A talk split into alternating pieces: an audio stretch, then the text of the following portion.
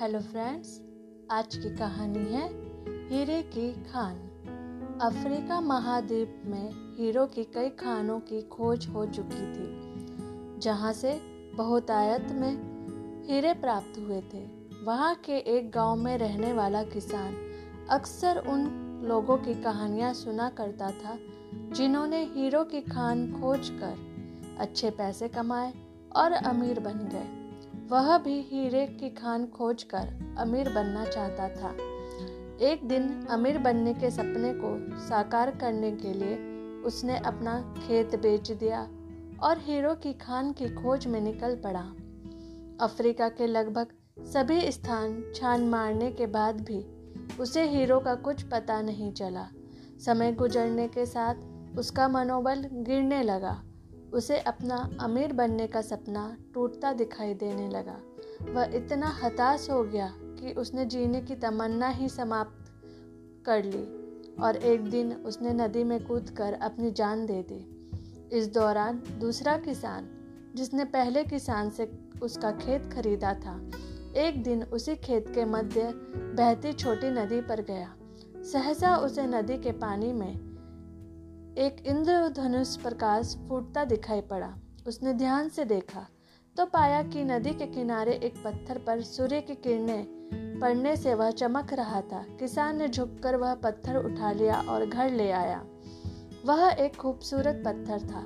उसने सोचा कि ये सजावट के काम आएगा और उसने उसे घर पर ही सजा लिया। कई दिनों तक वह पत्थर उसके घर पर सजा रहा। एक दिन उसके घर उसका एक मित्र आया।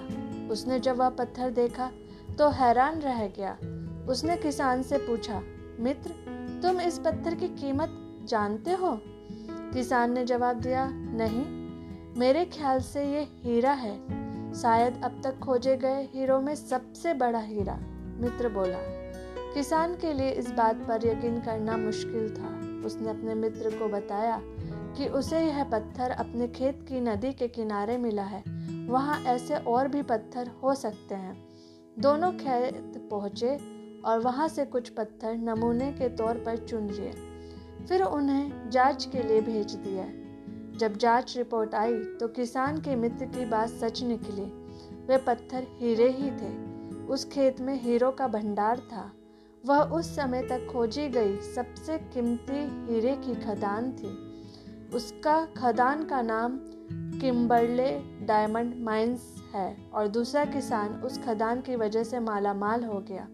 पहला किसान अफ्रीका में दर दर भटका और अंत में जान दे दी, जबकि हीरे की खान उसके अपने खेत में उसके कदमों तले ही थी। तो फ्रेंड्स, इस कहानी में हीरे पहले किसान के कदमों के तले ही थे, लेकिन वह उन्हें पहचान नहीं पाया और उनकी खोज में भटकता रहा। ठीक वैसे ही हम भी सफलता प्राप्ति के लिए अच्छे अवसरों की तलाश में भटकते रहते हैं। हम उन अवसरों को पहचान ही नहीं पाते या पहचान कर भी महत्व नहीं देते जो हमारे आसपास ही छुपे रहते हैं। धन्यवाद।